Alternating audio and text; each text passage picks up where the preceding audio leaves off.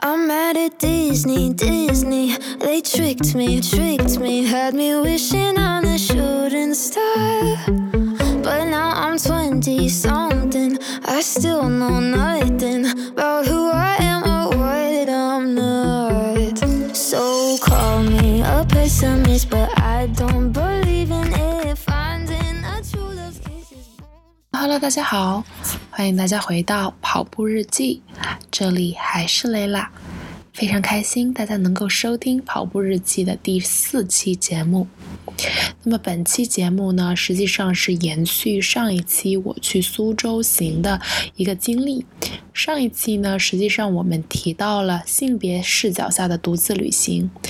那么这一期呢，更多的我想提一提为什么我这一次去苏州，以及我这个去苏州追星的首次经历过程之后的一些思考和一些感受。好了，那么话不多说，进入今天的跑步日记。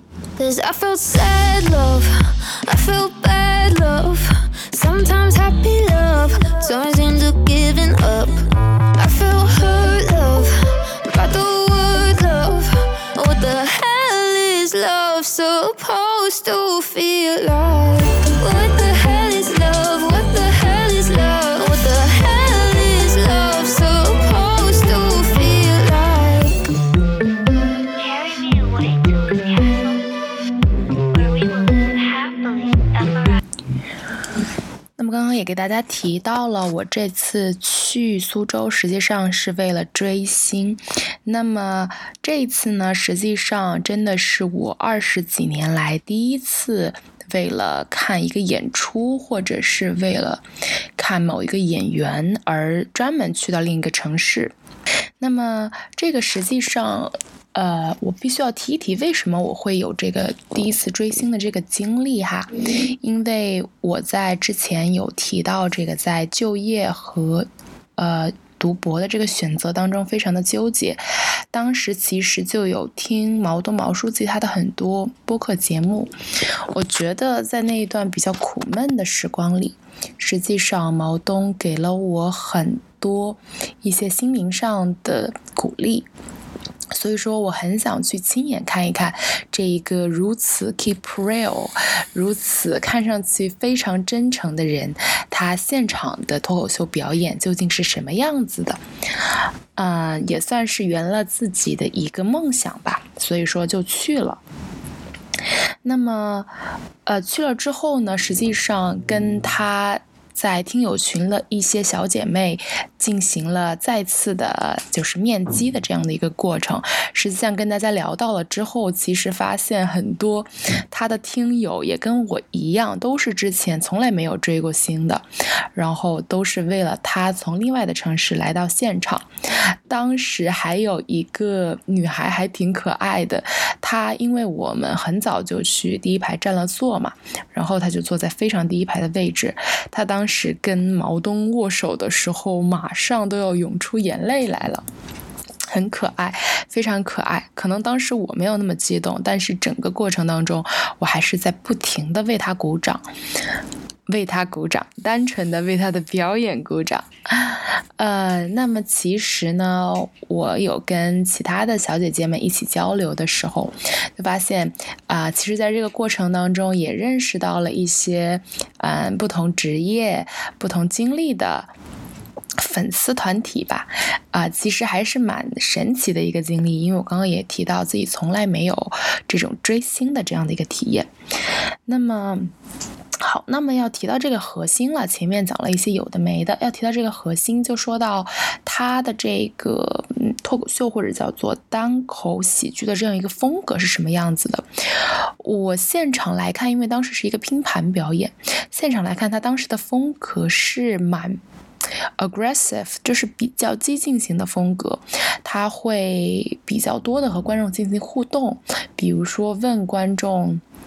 问题，然后会嬉笑怒骂观众 loser 啊，会说就是会说一些冒犯的话。那么其实对比拼盘表演的其他演员来说，其他演员更多的就是从自身的一些比较负面情绪的经历来跟大家分享一些笑点，其实更多的是开解自己。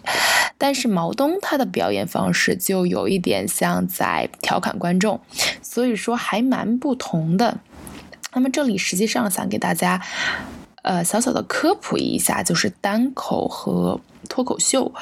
呃，实际上单口呢，它更像是单口喜剧嘛，就是一个人站在台上，实际上跟我们中国的相声其实有点像。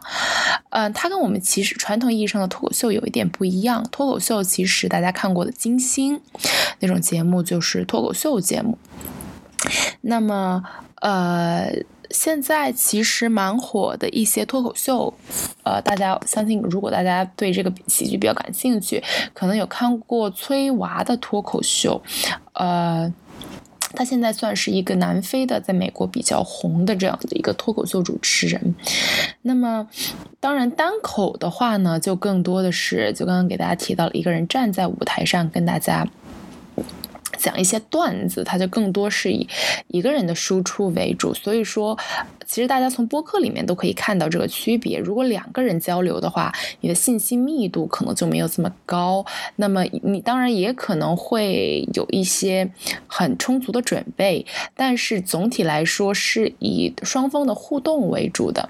但是如果是单口的话，它更多的是要源自于你自己的段子、自己的内容和自己的经历。那么除了这个喜剧形式之外，其实美国的话，因为我自己之前比较关注这一块儿，美国的话其实还有，比如说像现场的即兴小品、S N L 之类的这样的一个喜剧形式。他就更多的倾向于现场的一些卡司来表演一个剧本，但是这些剧本呢，呃，可能有很多即兴的成分，或者是说，呃，有一点像小品，但是他的小品更多的不是那么的，呃，非常的 organize，他更多的是想。体现一种呃讽刺的意味。这个 S N L 它的尺度其实还蛮大的，它很多时候会讽刺 sex，呃，会嘲讽 sex 一些奇怪的 sex，然后还会嘲讽一些 politics 之类的东西。那么刚刚提到了这个。脱口秀，呃，即兴小品和单口之间的区别，那么也给大家讲一些我自己看过的比较印象深刻的这个单口喜剧演员。那么单口这个 stand stand out comedy 这种表演形式，实际上是从美国传过来的嘛。那么，呃，美国传过来呢，现在有几个比较火的，我自己比较稍微知道一点的这个，嗯，美国的。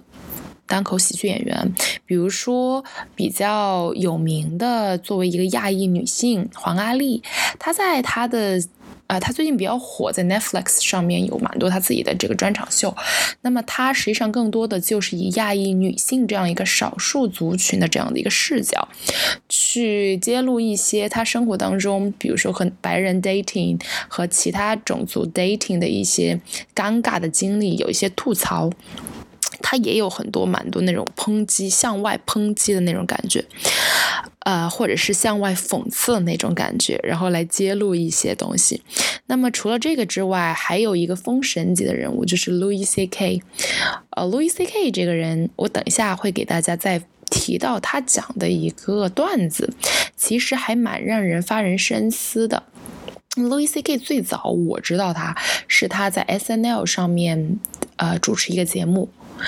那么他在主持这个节目的时候，我当时印象非常深刻。我说：“哇哦，居然有一个人的现场可以如此之稳，他的笑点可以抖得如此之密、频繁以及过度自然。”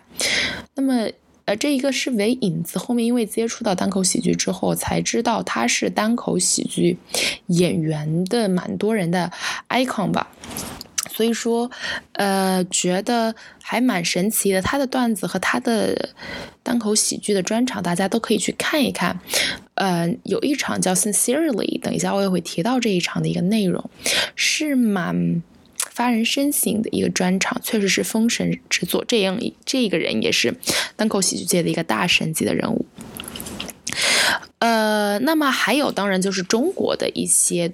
单口喜剧的表演，那么比如说前段时间比较引起什么微口男女对立的这样一个杨笠，还有就是上海比较火的，当然也在他也讲英语的这个脱口秀，英语的这个单口喜剧叫 Storm，他们都讲的还蛮好的。但是我刚刚也有提到，不同的人他们的风格不一样，有一些人呢，诸如杨笠就其实是。呃，比较留白比较多，语速比较慢，然后它的攻击性似乎，啊，当然我觉得杨笠这一点，它和毛东的那种攻击性不同，毛东是点对点的攻击，但是杨笠更多的是点对面的攻击，所以说这样也可能会引起非常大的一个舆论的争议。所以说，整个来看，呃，这一次去苏州主要是为了追星，看这个脱口秀，看这个单口喜剧。但是呢，从中我也思考了一些东西。其实，关于单口喜剧的这样一种表演形式，关于喜剧本身，关于这个单口喜剧过程当中看到演员和观众的互动，他们的这样一种冒犯的艺术。实际上还蛮值得聊一聊的，所以说这也是我今天这一期想要核心谈到的这样的一个内容。那么接下来呢，就来呃以一些生活当中的例子来讲一讲吧。比如说说到冒犯，其实刚刚也给大家提到，比如说毛东他其实在现场当中提到的一个蛮蛮这个的一个点，就是他会经常说。他因为他是河南人嘛，他会说他是郑州省会的贵族，然后就会说到其他的城市的啊怎么怎么怎么样，比如说偷井盖儿，他就反讽自己这个偷井盖儿的这个样一个行为等等之类的。其次还有比如说我们有些时候看到的这样的一个池子，他说自己是河南黑人女性。这样一些标签化的，呃，标签化的名字。第三个就是杨笠她讲到的，好像似乎是冒犯了很多男性的这样的一个普通而自信的这样的一个男性。这些例子是在脱口秀当中的，当然还有生活当中的，比如说，其实生活当中蛮。蛮多有这样的例子，我不知道大家听到这样的一些标签会不会感到冒犯？比如说我，呃，因为我自己是重庆的，然后重庆呢实际上是蛮大的一个呃行政区划，所以说它有主城和区县。那么我高中的时候就经常笑我的同学们说他们有一些说的是区县土话。当然，更进一步呢，可能在我们生活当中存在的九八五二幺幺，存在的一些人可能说到之前户籍里面的城里人、农村人，说到有钱没钱。当然，更进一步就是国际社会上经常讲到的什么政治正确、黑人、白人、亚洲人、土和时尚之类等等的话题。这个实际上，大家乍一看，感觉上都是一个人对另外的一个人的评价。那么，其实感觉这样的例子在生活当中也是蛮常见的。因为你跟人交流的过程当中，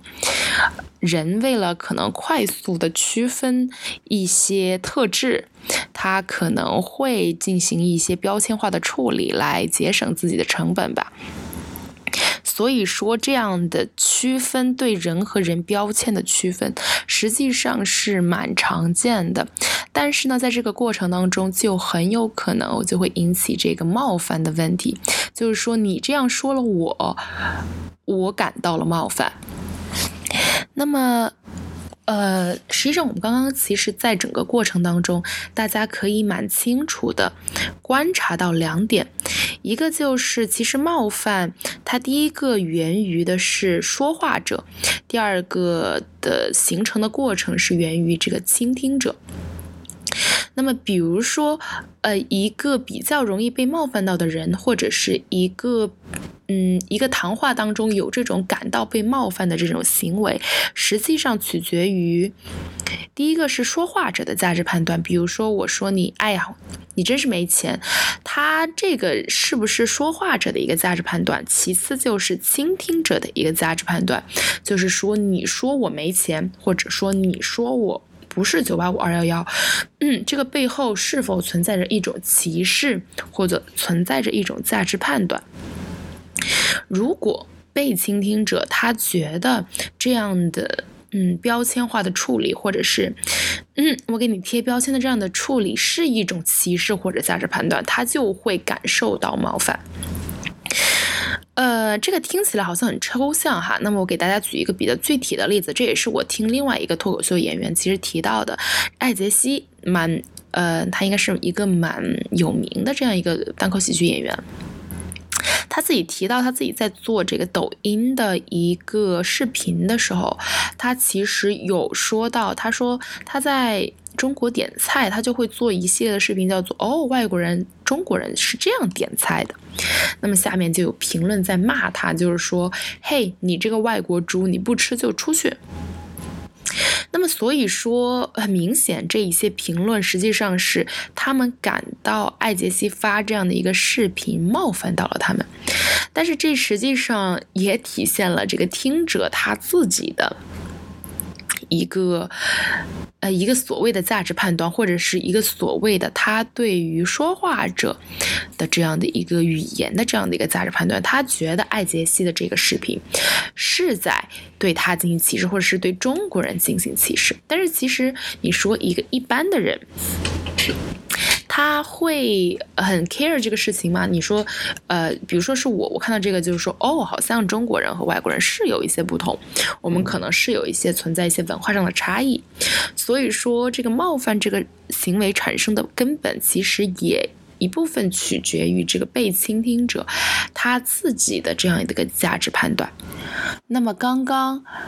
讲这么多形而上的东西，我觉得好像有一点空泛。所以说这一期我邀请了我身边的朋友们，他们来讲一讲自己被冒犯的经历，以及自己是如何来处理这样的冒犯的这样的一个过程。那么话不多说，就让我们掌声欢迎我的朋友们。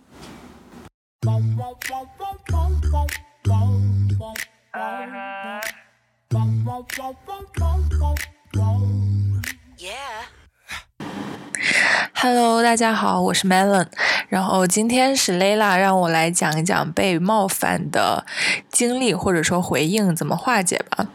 很巧，今天下午我跟我一个朋友聊天，刚好我真的觉得被冒犯到了。这个过程还蛮奇妙的，就是我们相当于是在 dating 的过程当中，然后讨论到了一部分的金钱价值观的问题，然后他说了一句话，让我感觉非常的被冒犯。然后当下我的反应是，我要不要直接的表达出我的这种感受？因为我们两个在 dating 也算是一个相互了解的过程，就是我知道我们金钱上会有一定的嗯观念的差距，这个是不可避免的一个现实。然后后来我想了一下，我必须要告诉他，我的确感受到了被冒犯，所以我就很直截了当的说，嗯，你这句话是冒犯到我了。但是呢，我加了一个笑哭的表情，就是我想让他觉得。虽然是被我被冒犯到了，但是这件事没有那么的严重，就是他是可以来缓解的，就需要他主动来缓解这个我被冒犯的感觉。所以这个男生他也很顺理成章的，就是往下转移了一个话题，然后了解聊到了，就是我今天下午他替我祈祷了一件事，嗯，希望这件事顺利，然后我就顺理成章的接了一句，那我就原谅你刚才的冒犯了。这个过程，我觉得就是一个，嗯，首先你要明确的表达出你对某句话感到不适，但是也要传达出一个信号，就是对方是可以来主动化解这个你被冒犯的感觉的，然后你也要很顺理成章的，嗯，去，就是让这个事儿。它虽然是你们中间的一个小的插曲，但这件事是可以被化解，然后也可以被嗯很好的过去翻篇的。这个是我觉得前提，他是一个善意的冒犯，因为我知道这个男生他不是有意的这么做。然后我们当中也的确需要讨论这个话题，然后也借此暴露出来。这是一个善意的冒犯。但是如果对一个恶意的冒犯，我感受到了其他人对我的敌意的话，我还是会很明显的表达出来。我觉得你这句话冒犯到我了，踩到我的底线了。然后我不会加那种笑哭的表情，而是非常严肃认真的讨论，我到底是，嗯，的确是我们在观念上有差距，需要去调协，还是说我们就是有不可调协的矛盾？那我们以后要么就避开讨论这个话话题，不让双方都陷入那种尴尬和沉默，或者就我们直接。就在一个，嗯、公事公办的层面上，不去讨论更深一步的价值观。所以在面对善意的冒犯的时候，首先需要让其他人感受到被冒犯，就是他能让他知道他冒犯到了你，但是你希望去化解。对于恶意的冒犯的话，也一定要明确的表达自己的感受，然后划清楚这个冒犯的界限。这是我对于被冒犯的回应。谢谢。Tell me, am I going crazy? Tell me, have I lost my mind? Am I just afraid of loving?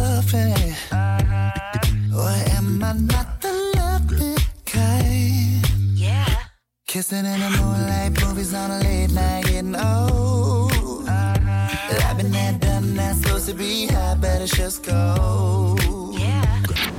接下来这个同学呢，他是我的室友，那么他是我在二十几年过程当中看到过的心态最为平和，脾气最算是最最最温柔，然后没有什么特别大的情绪波澜的一个人。那么我其实非常想听一听他是否有被冒犯的感受，以及他是如何化解的呢？嗯，关于被冒犯之后的感觉这个话题，首先，嗯，在我现在这个年龄阶段，我很少有被冒犯的感觉。我个人觉得很大因素的话，会是社交圈的问题，因为现在还在学校嘛，所以接触到的人主要是老师和同学，大家都是非常温和的人。那如果温和程度是一个可以量化的数值的话，相较于整个社会这个 sample，高校这个 sample 它的呃温和度的均值会更高，SD 会更小。那么大样本去看的话，我觉得两个群体的概率密度函数会有区别。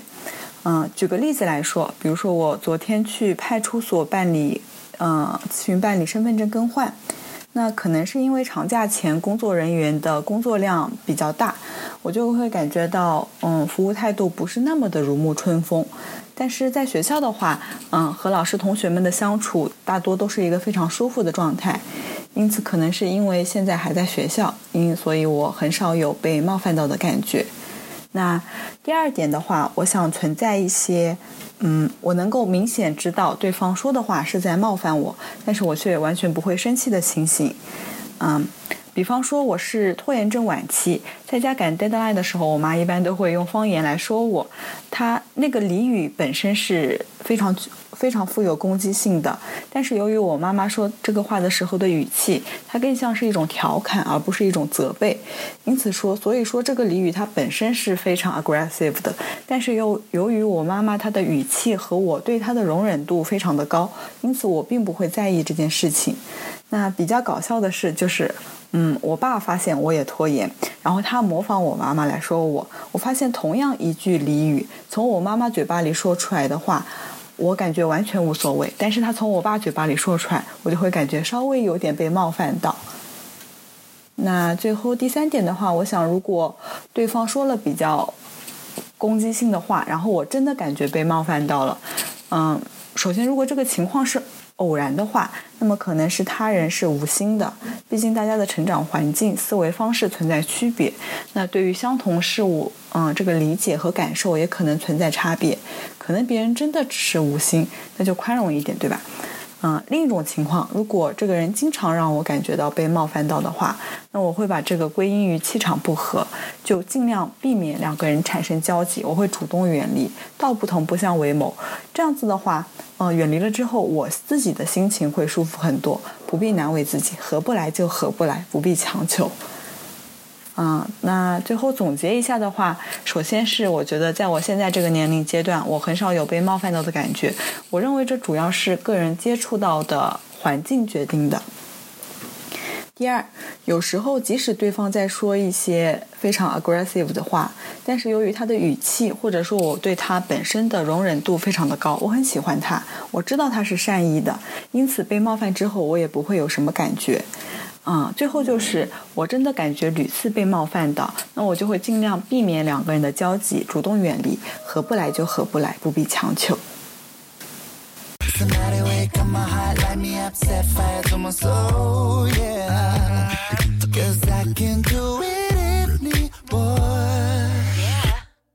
大家好，我是 T T，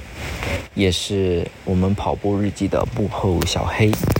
很高兴今天有机会来和大家分享一下本期话题的一个讨论。雷拉她让我来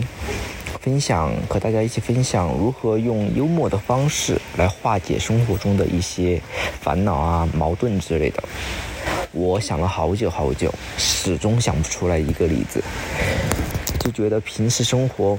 还挺活泼的，挺有趣的，怎么就到了关键时刻一点素材也没有呢？我就顿时就感受到了那些语言工作者在没有灵感的时候是多么的惨烈和悲壮啊！同时也有点佩服雷拉，她可以一个人讲那么那么久，她可以一个人讲三四十分钟，把我后期剪辑剪得想吐。当然，这也是因为雷拉的生活真的太丰富太丰富了。回归正题啊，我的确是想不到有什么扣题的素材来和大家一起分享，那我就干脆分享一下我和朋友们的一些说话的相处的方式吧。可能你们并不想听，但没办法，我想不到别的了，那我就只有讲这个，我就是要讲这个。我和我的朋友们啊，相处模式其实就是打打闹闹。打打闹闹对于我们来说太平常、太习惯了，说话总是带枪带棒的，基本，嗯，你可以说从不说好听的话，不是在互喷，就是在互喷的路上。也不知道大家是喜欢那种相敬如宾的相处方式呢，还是也喜欢我们这种针锋相对型的一种友谊哈。我举举一个例子吧，就比如我们的矫情主持人雷拉，雷拉真的真的很矫情。她在每天的一个凌晨的时候，是她最矫情的时刻。每次她在凌晨的矫情时刻，她都会梨花带雨的跟我哭诉她的一些情路坎坷的一些事情。大家会，大家面对这种情况会怎么和对方进行一个聊天呢？大家觉得我会安慰他吗？会如何开导他？还是给他讲一些人生大道理，让他抬头向前看，勇往直前这些呢？对于我来说，我并不会。我会建议他直接去死，我直接就给他说，我说你去死好了，因为死了过后，你就不会再因为这不会不会再因为这些事情而难过了。然后雷拉听到了这些话过后，他就会立马开始骂我，边哭边笑，黄狗撒尿，说我从来没见过我我这么恶毒的人，从来没见过我这么贱的人，然后就又开始我们的日常互喷的一个状态了。在这里，我要给胡说八道的 T T 一点注解，因为其实为什么要邀请他呢？因为 T T 是一个脾气特别好的男生，他在跟我们相处、做了那么多朋友的经历里面，大部分情况都是在照顾身边的人，而且很多时候他都会充当一个倾听的、陪伴的角色，虽然有时候你找不到他。大家听他刚刚的例子，其实有时候，呃，我认为在对待朋友的一些负面情绪的时候，T T 更多时候是把这种火力转到自己，让朋友短暂的忘记这些不快乐事情的带给他们的伤痛和冲击，让他们能够。把注意力转移到一些轻快的事情上面。但是其实，在我跟 T T 的相处过程当中，我也有遇到过他难过的时候啦，但是他自己不说而已。但是其实我自己感觉是，他对这样的一些不开心的时刻，其实更多时候是通过转移注意力的方法来消解。但是遇到一些比较难的时刻，他也会啊、和身边的朋友倾诉，或者是自我建设，或者是面对这样的行为和别人进行沟通。所以说，T T 他只是嘴上说自己是一个非常大大咧咧的、非常命的一个朋友，但是其实他的内心是一个又温暖又有一点直，但是是一个并且心眼儿非常大的朋友。那么回到被冒犯的一个经历，那么其实在我所知的认识 T T 那么久，其实他很少有这种被别人冒犯的感觉。呃，从我的视角来看，第一可能是他是一个神经比较大条，或者是说他是一个比较不在乎别人对他评价的一个人。所以说，就像他遇到问题，或者是别人跟他正面刚的时候，他并不会因为自己做错了什么，或者是被别人说了什么，而感到冒犯到了自己。呃，可以说是别人很难冒犯到他。我想，如果你跟他说，我觉得你只是一个普通而自信的人，他一定不会感到冒犯，他只会笑着，应用阴阳怪气的语气来反酸你。所以说，这还蛮有意思的，就是其实你可以看到一个真正的自信的男生，他可能不会太 care 这一些看似有一些带有嘲讽的话。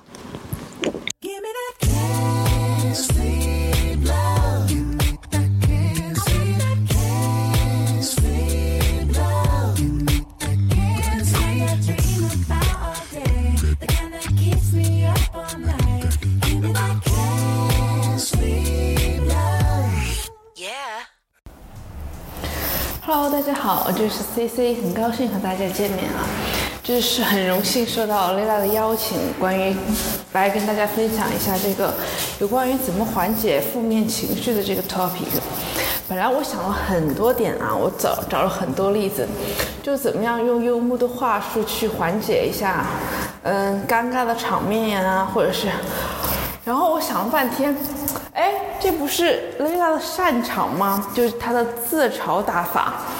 然后我一想，哎呀，Lila 的故事就留着 Lila 自己说吧。但是对于我而言，怎么样缓解一些负面情绪呢？那当然就是吐槽打法呀。疯狂的吐槽 diss 对方，找找找着对方身上的缺点，然后对对方加以人身攻击，这就是我从中获得快乐，从此一扫负面情绪的方法。这还多亏了我们的另外一个合伙人 T T，就是他让我启发的，给了我莫大的启发。因为 T T 在这个我们俩在构思的途中，一直绞尽脑汁想了很久，可能是从上周六吧，一直到今天已经是周二，一直在想。我还写了无数个例子，我还我每次一录就嗯啊，这没有话题往下说。结果这个 T T 开始开始跟我 battle 啊，他就开始写了什么几几百字、四百字的时候就开始叫嚣，觉得自己哎，我的创作非常有灵感，非常有趣。我也是没有不知道他有什么有趣、有灵感的地方啊。不过是小学生作文罢了，他的吐槽功底也就是那么稍微的有那么一点点的超乎于平常人，但是在重庆人大作战里边，他肯定必必死无疑。然后他开到了，过了一会儿啊，开始九百五十五个字，就好像他每一个字都在宣示，哎呀，我很厉害。但大家可以一会儿听一听我们的 T T 这个故事，究竟是多么的无聊。当然啊，鉴于那个雷拉和 T T 都是和会和大家见面的好朋友啊，但是我就不能在这里过度的吐槽他们，而且我怕他们听到了反馈之后会揍我，然后我的好日子呢也想过得长一点。这我想为大家吐槽是另外一个人，前两天把我气得火冒三丈啊，就是我们的另外一个大家共同的好朋友 Nina。这个人呢，就是长非常可爱，也非常单纯，就是脑子就是一根筋。前两天我给大家分享一下我最新的感情事情啊，他就疯狂的在我面前 cue 我的前男友，我也不知道我的前男友是哪里捕获了他的芳心啊，他人是就是觉得人家是世界上最帅的人，又有钱又帅又那么好，真是脑子有病。我跟他说了无数遍，你要是再在我面前提前男友的话，我跟你绝交，立马跟你翻脸。可他那个猪脑子就是一点也记不住。总会记得他想记住的东西，但你说的话根本听不进去。然后每次你跟他说话，你跟他发火，他说啊，好的，好的，好的，好吧，行，我知道了，我下次不了。然后下次忘得干干净净，彻头彻尾。而且他这个人脑子非常有毛病，分不清是非对错，跟小学生一样。你最先告诉的人是谁？你最想，嗯，我在，你是我 best friend。你为什么没有告诉我？为什么前面那么多事情，雷娜都知道，你不告诉我？而且为什么你在其他的群里分享你自己的事，你都不告诉我？我说我在群里说了，你自己没有看见。说啊，那是我自己太忙了，你不能告诉我，你不要时刻跟我分享你的生活，令人非常的无语。然后他就开始以他自己的视角来评判你的生活。疯狂的问你一些不能问的问题，让人非常生气。比如你这个整个过程的细节是怎么样的？是怎么说的？什么时候说的？你是怎么说的？然后每次都被他问的火冒三丈，我说这关你屁事。对待这样的就是无心的好朋友之间的最好的方法就是直接骂回去，关你屁事，你有毛病，你心里就舒服了，不然他就根本不会听啊。但其实你知道，他就是这么一个性格，他也是，哎，他心里也是非常单纯善良。然后你就，哎，你骂了他之后，你自己心里也无所谓了。你跟其他旁边人一吐槽，我当时立马就转过头跟 T T 和蕾蕾一吐槽之后，哎，我自己心里也就舒服了，就知道他是这么一个人。你以后就当他在放屁，跟他说话就是放屁，你就像听段子一样。以后他要是再这样说我的话，我就把他说的每一句话都记下来，然后端当成段子，然后讲给所有人听。哈哈，C C 给了我一个很好的灵感。如果下一次 C C 和 T T 再在我们的野鸡群里面嘲笑我，嘲笑我的录音设备，嘲笑我说话结巴，嘲笑我矫情的话，那我就把他们两个编成段子放在我的播客节目里面，哈哈哈哈。Maybe I'm too picky, But I'm not in the world you're in. I'm not in it for the money.